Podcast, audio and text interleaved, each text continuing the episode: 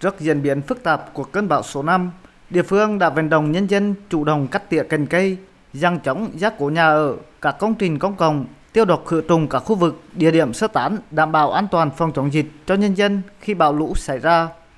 Vừa neo đầu giác cố xong tàu cá tỉnh trụ bão tại ốc tàu Nhật Lệ, ông Nguyễn Xuân Lương ở xã Quang Phú, thành phố Đồng Hới đã tất tạ chạy về nhà xúc cát cho vào bao, trăng chống mái nhà. Nhà ông Lương được xây kiên cố nhưng ở ven biển nên ông chẳng buộc kỹ lưỡng.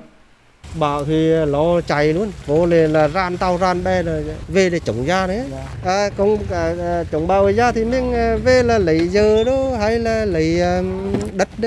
té đó tăn lên. Có chủ động chứ, bão to quá thì ra mình mà nhỏ thì phải sơ tán, ra hồ mà ở.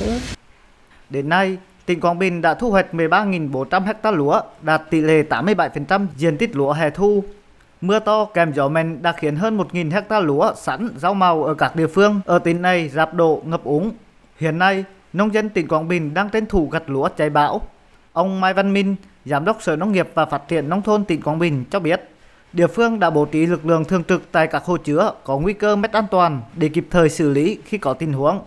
triển khai công tác đảm bảo an toàn đê điều, nhất là các điểm sung yếu. Theo ông Mai Văn Minh, Ban chỉ huy phòng chống thiên tai và tìm kiếm cứu nạn tỉnh Quảng Bình đã có phương án chủ động sơ tán dân cư ở Hà Lưu để đảm bảo an toàn khi có tình huống xảy ra. Ờ, sau khi thực hiện cái chức năng tưới cho vụ hè thu thì ờ, chúng tôi thực hiện cái quy trình là xả kiệt nước và hiện nay thì ờ, cống đã được kéo lên và đảm bảo vận hành một cách an toàn tuyệt đối cho cái vùng hạ du tạo cái tâm lý yên tâm đến cái vùng hạ du. Trên địa bàn toàn tỉnh thì hiện nay cái mực nước ở mức là khoảng chấp chỉ 3% với cái lượng mưa trong cái đợt này thì chúng tôi dự báo là sẽ cũng đang an toàn.